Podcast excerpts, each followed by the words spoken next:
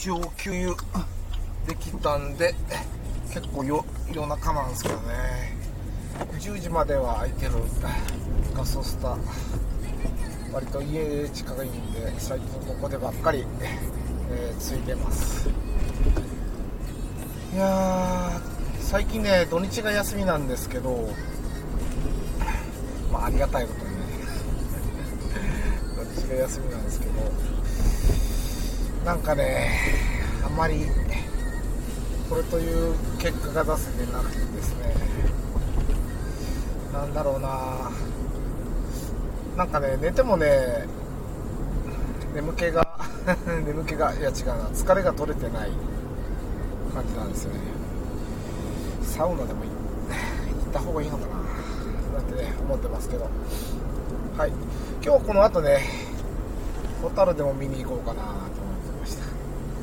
そういえばね考えてみたらそういう時期なんですよね、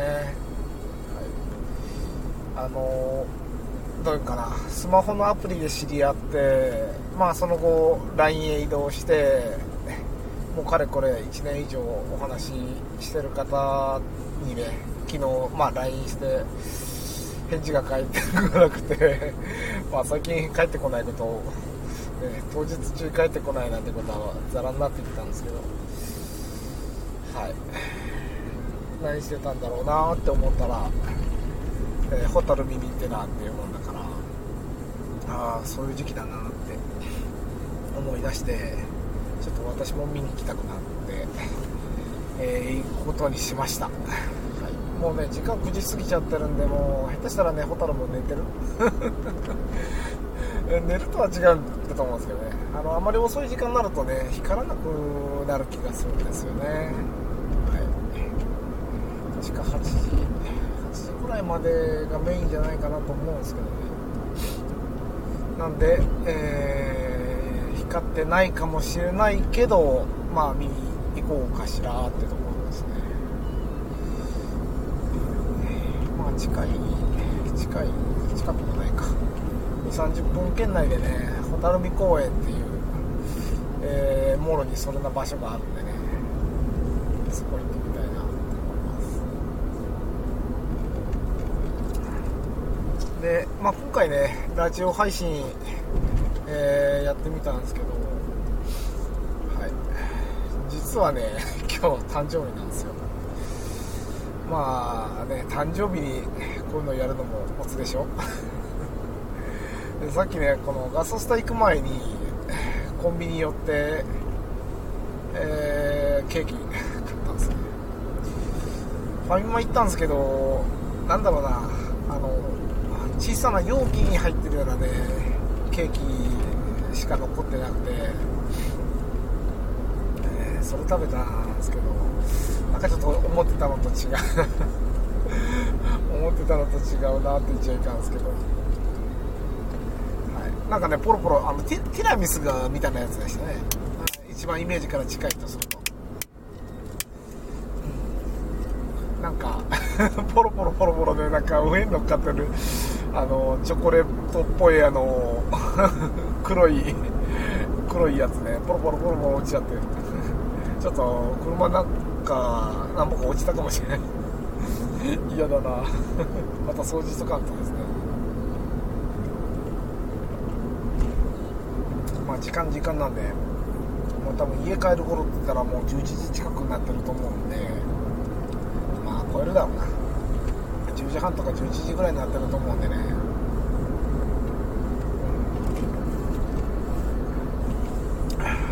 まあ早めに帰りたいと思います。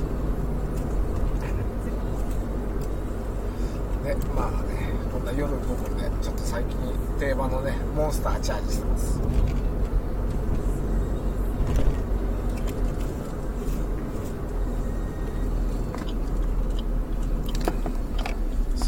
遠出するときにねモンスターチャージすることが増えちゃって。いやでもねこういったあのどういうんだろう多分カフェイン系強そうなね。エナジードリンクが切れた時の眠気ってやばいですね。この前あの鳥取砂丘へ行ったんですよ。で 感覚はねまだいけるだろうなんですけど。体がもう強制的にスリープなんですね。急に眠気きちゃってね、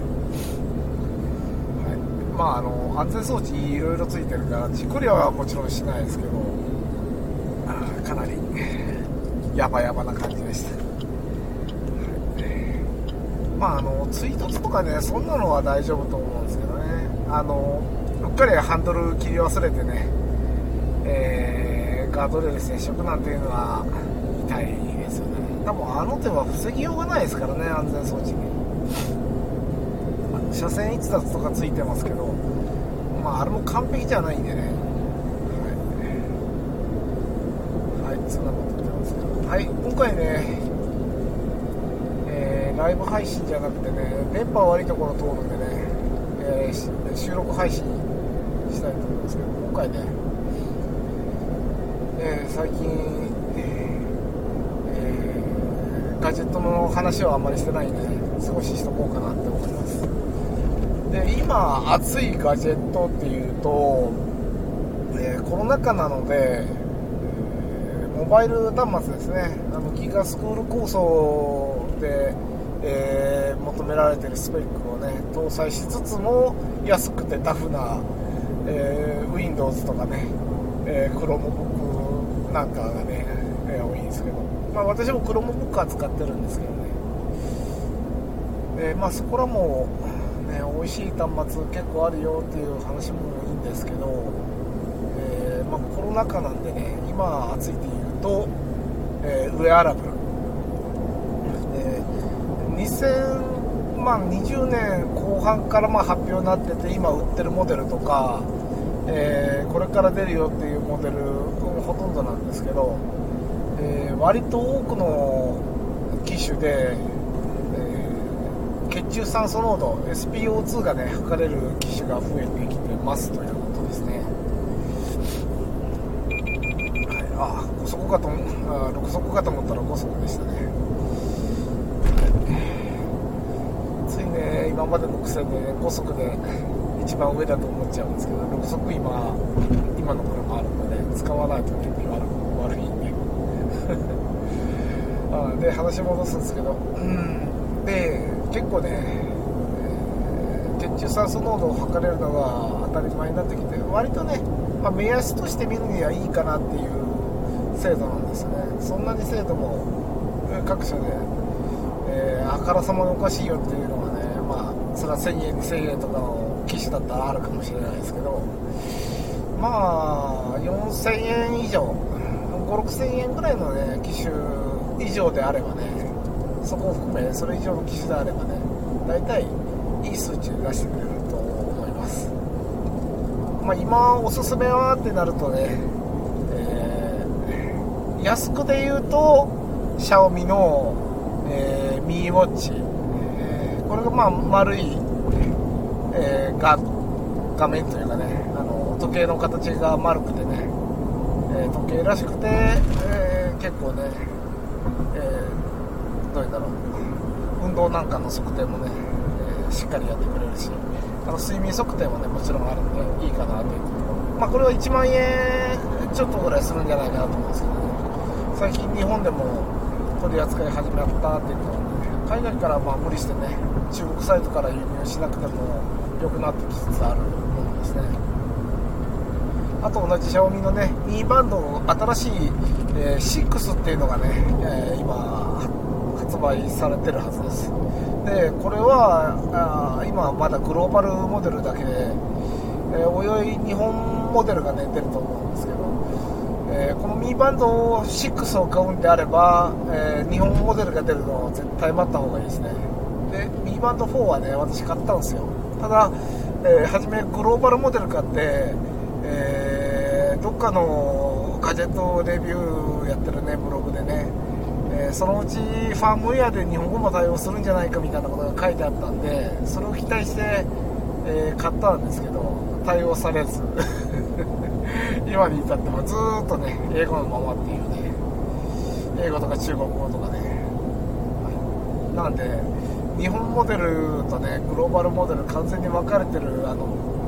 バンドシリーズはね絶対日本モデルが出るのを待った方がいいです。は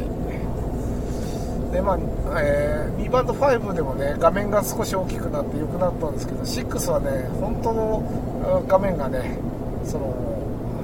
どういうんだろう見る画面をフルにねベゼルが少ない感じでなった上に、えー、血中酸素濃度測定もね対応してるんで絶対ね6がでまああの高くてもいいよっていうんであればね、えー、Android ウェアウェア OS ですね今で言う。はい。これの場合は、えー、モバオイが売ってる、えー、TicWatch Pro 3の GPS TicWatch Pro 3 GPS これが現行モデルの最最上位モデルなんですけどこれが血中酸素濃度対応してるし、えー、ウェア OS の中ではね一番いいなと思います。あまあちょっとね今ウェア OS の端末で、えー、Suica とか GooglePay のね非接触決済対応してないのでその点があのどういうかなあの腕時計かざしてね決済っていうところまで考えてる人には、えー、合わないと思う。そうでない人にはねあの今はどうなるか LINE が来たりとかも腕時計で返事がしたりとかあとは家の家電とかを Google アシスタントでオートメーション音声でねあの何々をオンしてとか、えー、エアコン何度に上げてとかそういったのを全部ね音声でコントロールできるようなオートメーションを組んでる人にとってはね、えー、ウェア OS の時計の方がねまだ使い勝手がいいんじゃないかなと思います。まあ私もね本当、買ってるんですけど前ね、え、この TicWatch Pro については、え、初代のね TicWatch Pro を持っててまあその前はね TicWatch S とかえ、クラウドファンディングの頃から使ってるメーカーなんですけど、えー、まあ、ウォッチ S の頃はねなんかタッチパネルの操作がねおかしくてねそそくさとプロを買い替えたんですけど、えー、プロね結構重くてまあ鉄な感じが強かったですね。重いのとあとメモリー不足。中の CPU がえー、スナップドラゴンのウェア2100っていう CPU だったんであとメモリがね512メガしか搭載されてなかったんで結構ギクシャクカクカクしてて、えー、思わぬ動作とかね、えー、アプリのインストールなんかもスムーズでなかったんですけどまあ、合計モデルでね、えー、プロの2020とか出てきたんですけど、メモリがね、1ギガで増えたりしてたんですけどね、そうは言っても CPU がウェア2100っていうのは同じだしいうことですね。まあ、その後にウェア3100っていうのも搭載してるメーカーがね、あの他メーカーあったりしたんですよ。有名どころだとフォッシルとかね、えー、あの辺りは、ま、各メーカー時計メーカーに、ね、OEM で出してたりするんで、えー、結構良かったんですけどフォッシルも電池が持たないという話があったりとかしててですねまあそこに来てね、え、今ウェア4100ね TicWatch Pro 3GPS は搭載してるんでとりあえず最新のね、えー、CPU、えー、チップセットかなっていうまあ、本当は省エネは良くなったですしね、あの TicWatch Pro と Pro3GPS では、あのなていうかな、画面を WearOS のカラー液晶の画面でね、起動しない状態でバックライトだけがつくようなね、仕様にもなったんで、かなりね、省エネ効果が期待できるようになりました。各種ね、センサーで24時間のね、えー、体のヘルス状態監視をねフルにオンにした状態でもね、えー、2日半電池が持つような感じになったんでね、はいまあ、前のプロもね2日半ぐらいは使えてたんですけどね。本当あの触らないようにしてとかねそんな状態だったんですけど。プロ 3GPS はね、えー、まあ、そこそこの、えー、LINE のチェックとかね、あの機来た通知のチェックをしつつも2日半ぐらい持つんでね。まあまあいいんじゃないでしょうか、はい、ただまあね、えー、今注目してるのは、えー、この前の GoogleIO の時に発表があったらしいんですけどこの Google の WearOS と、えー、サムスンのね、えー、Galaxy Watch とかが搭載していたあのタイゼンっていうウェアのね OS があったんですけど、えー、大体まああのどういうかな、えー、Android とね親和性が高い OS としてからね開発されてきたウェアラブル OS なんですけど、えー、途中でねなんかタイゼンが食っちゃうぞみたいな勢いだったんですけどなんかすごい 下火になっちゃって、えー、ギャラクシーウォッチぐらいしかね搭載されなくなってたんですけどこのねタイゼンとウェア OS が統合される、えー、それによってね、えー、消費電力のね、えすごい削減とか、えかなり良くなるよっていうところがね提唱されるまああのフィットビットとかのね、えウェアラブルを Google は吸収してますんで、えまあ、今回のねタイゼンとの、えコラボレーションというかえ協議をすることによってね本当ウェア OS がねいいものになればなって思ってます。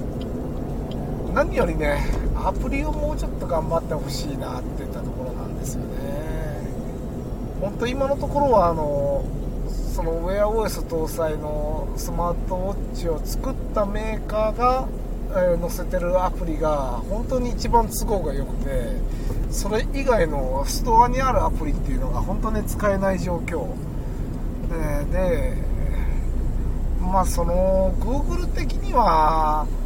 何て言うのかな。あのメインはスマホでそれ以外は、えー、脇役ですよみたいな。昔の Chrome キャストみたいな考え方がすごく強いんですけど。要は操作はスマホでやりますよ、えー、ドングルは何も操作リモコンもないですよっていうね。まあそれもシンプルでいいんですけど。えー、ウェア OS についてもねそういう傾向傾向が強くて、まあ、要は LINE とかのアプリは特にそのストアにはね入れないですよと。で要はそのスマホのアプリ側で対応さすことによって通知画面で要は返信をしたりとかそういったことには対応できるからそれでいいじゃないみたいな。まさにそのどういうんだろうな。ウェアブルスマートウォッチのストアにアプリストアにアプリを設けなくてもいいよねっていう考え方ですよね。ただそれやっちゃうと一番困るのが eSIM とかそういったので要はそのスマートウォッチ単体でネットワークへつながるものが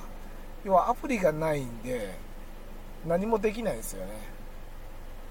スマートウォッチにアプリを入れれることによって仮に要はスマホを家に忘れて帰ったとしてもその間に届く、えー、LINE とかができたり。まああのなんだろうな、まあ、ネットワークさえつながってれば、まあ、通知も来るんでいけるとは思うんですけどね。ただまあその単体のアプリとして動かせない、えー、まあ、スマホの画面でアプリを起動してえー、手元にスマホはないけど、えー、連絡を取りたい人をねタップしてそこへ連絡を書き始めるっていうねメッセージの新規作成っていうのがねできないっていうデメリットがありますなのでまあ今後ねそこらがどうなってくるかですね。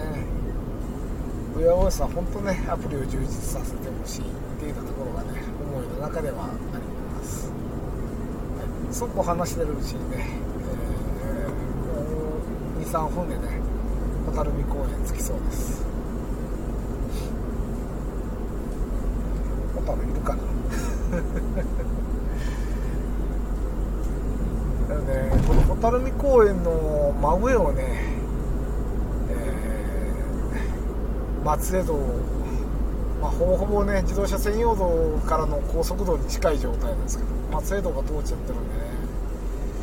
空気はどんどん悪くなるだろうなどうしてもトラックも走りますしね。なんでねこんなあのね環境にシビアな生物がいるところの真上をね高速っていうか車のね専用道を通しちゃったんだろうと思いますけど。なんか年々ホタルが少なくなってる気がする。そして誰かいるかな？一人でね来るのが怖いんですよねここ。はい。誰もいない。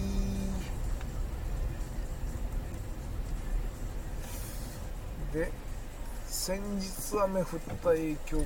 結構山の水が出てますね。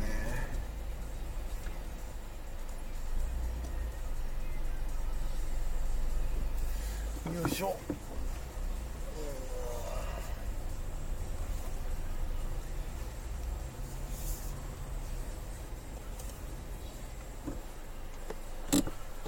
さてちょっと明かりを切ってみましょう。うん。何も何も見えない。ホタルっぽい明かりは全く見えないですね。ちょっと見てきていいですか？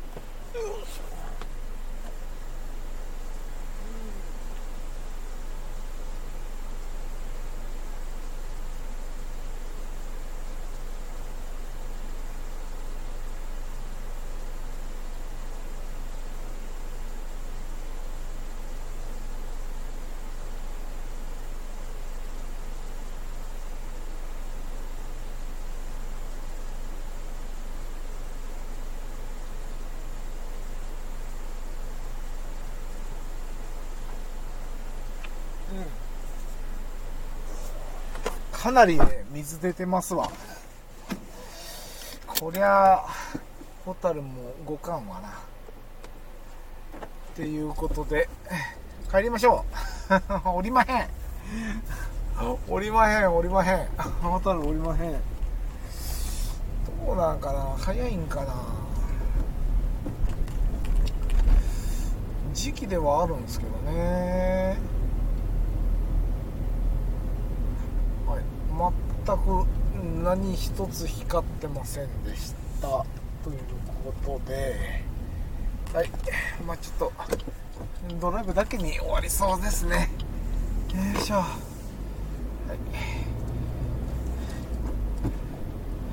い。いやまあでもね。まあなんか理由を作って出れたんでよかったです。はい。で大体今週はねオイル交換しようと思ってたんですよ。大体ね4000キロごとに変えようかなと思ってまして。う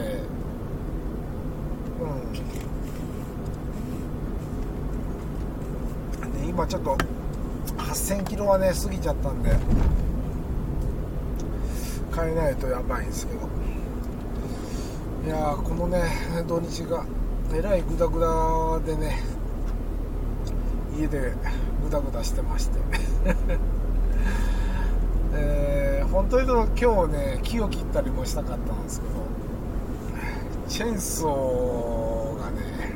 なかなかエンジンかからなくて。えー、いろいろしてるうちにやっとエンジンかかったの夕方っすよ。いやこれからいやこれからやる？みたいな。そんな時間にやっとエンジンねかかるようになったんで。いやーねまあ面白面白いんでね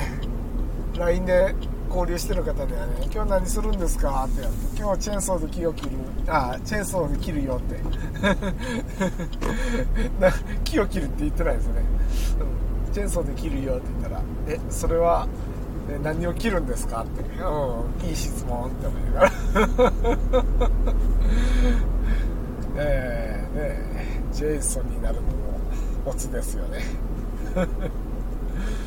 はい。えー、帰りもね自動車専用道で帰ります。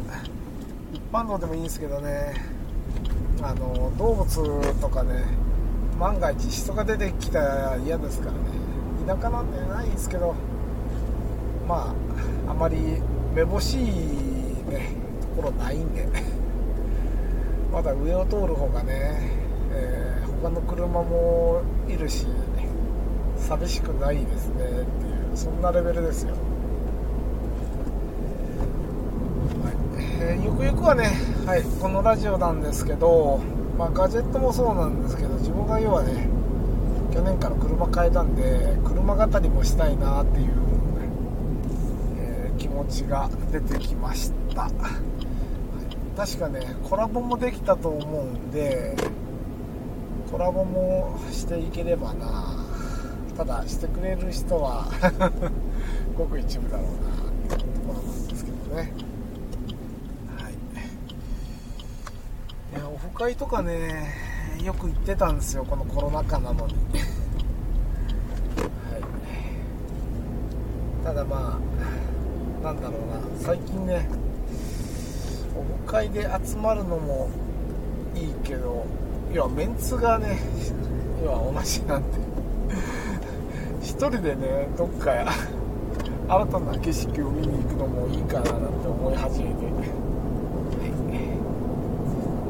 仲間離れをしつつありますね。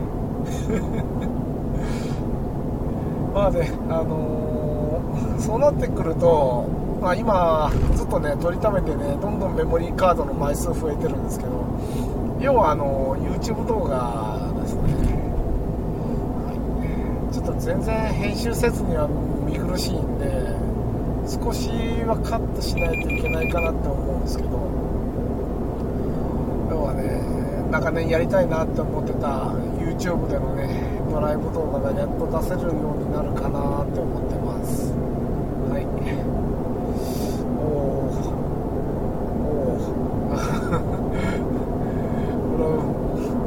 おお後ろの車。こっち80キロで走ってたらどんどん追いついてくるんだけどな。やばいですね。みんな走りますね。まあもう少しでね追い越し車線のある区間行くんで先に行ってもらいましょう。いやこの自分の車ねギア比があのー、レート低いんでね。まりスピード出すと燃費が、うん、アホみたいにね悪くなるんで出したくないんですよね。先に言っていただきたい。血の気の高い方には。一応スポーツカーですけどね。名前だけは。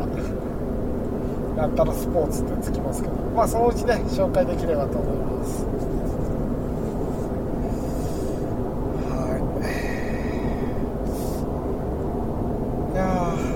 あっという間に30分経ちましたね、まあ、向こうでの滞在時間で少なかったんでね。今帰っちゃうと10時そうだな。15分20分。10時20分ぐらいには家に帰れるかな。まあいい感じのドライブですね。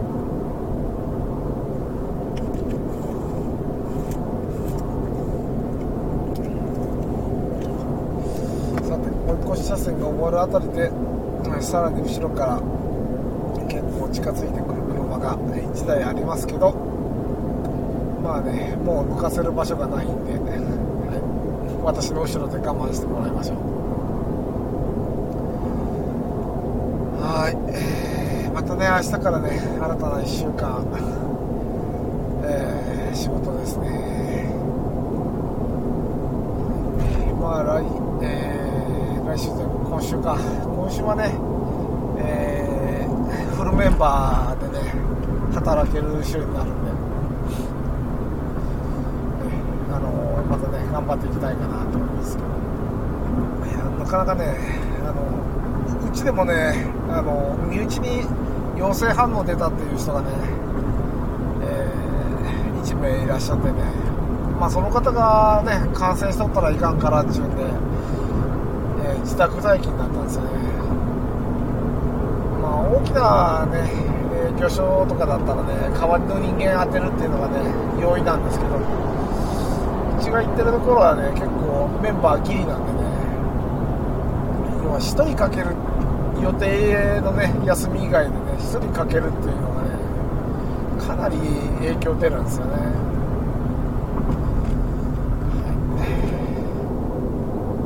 まあ私はフルに休ませてもらったので、まあ、事務職やってるんですけどね。事務職の人間までがねつられて休あの仕事出ててね休みのスケジュールがねぐっちゃになったらね叶いませんからね。まあ現場の方には申し訳ないんですけど、まあ、休んでたんですけどね。休んでた割にあまり休みにやろうと思ってたね予定が進んでないのが申し訳ないはいそんなこと思ってますはいまあまああ今ねこの広島岡山もね結構コロナ増えてますけどね。まあマスクとね手洗い消毒でね乗り切りたいかなって思います。まあ幸いね誰かとね飯食い行きたいとかねあまり思わないですしね、月末までね緊急事態宣言で多分店という店がねやってないんでね。勢いもないですけどねはいそんなこと思ってました今月はね、えー、結構いろいろ行ったな、えー、広島空港の辺りね。三原本郷辺りのね、えー、モンスター、え、田島のねショップにも行きましたし、えー、発展堂のね、えクリームパンも食べましたし、え月初だったかな。岡山のね、え086ベースカフェにも行きましたし先週だったかな、鳥取砂丘もねまあまあ結構ねいろいろ行ってるかなということですね。いや意外にね思ってたほど鳥取遠くなかったですね。あの山陰道がね快適すぎてね。まさかあそこまでね快適に鳥取に行けるとはね思ってなかったです。まあ由利浜の辺りがねまだえー、若干下を走ってる感があったんですけど夜走れば車はいないですしね。昼間は車いるってあれでそうでもないし、うん、よかったですね。案外あのどういうかな、えー、広島からねあの東条とか新見辺りを通って、えー、蒜山へ行くよりかはね、えー、楽に行けたような気がします、はい。えー、あとはね、まあ、松江とかあの辺りのねハイタッチドライブのタッチドライブっていうねアプリのねチェックポイントが残ってたりするのと、えー、山口の角島っていうのかな角島っていうのかな。あそこへね、えー、行ってみたいなっていうミッションが残ってますので。またねそれを聞きつつ動画もねえー、撮れればなと思ってます。はい。ちょっとね長尺になっちゃいました。はい。ま皆さんもねコロナにかからないようにそしてねガジェットとか、えー、今時期はねちょうど暑くもなく寒くもなくもねドライブ日和まあ梅雨入りましたけどねドライブ日和な気候なんでね、えー、楽しいカーライフをお過ごしください。はい。通信。おとつい。おとついその前か。クラブハウスがね使えるようになったんでね、はい、クラブハウス一応始めてます。はい、次回あたりはねそのクラブハウスに関する、えー、話題をね、えー、ラジオで話していきたいと思います。えー、なぜクラブハウスは流行ったのかそしてなぜ衰退していくのか、えー、ここを聞ければですね、えークラブハウスを始めるべきなのか、えー、噂にね、えー、乗っかってクラブハウスを始めなくてもいいのかっていうのがね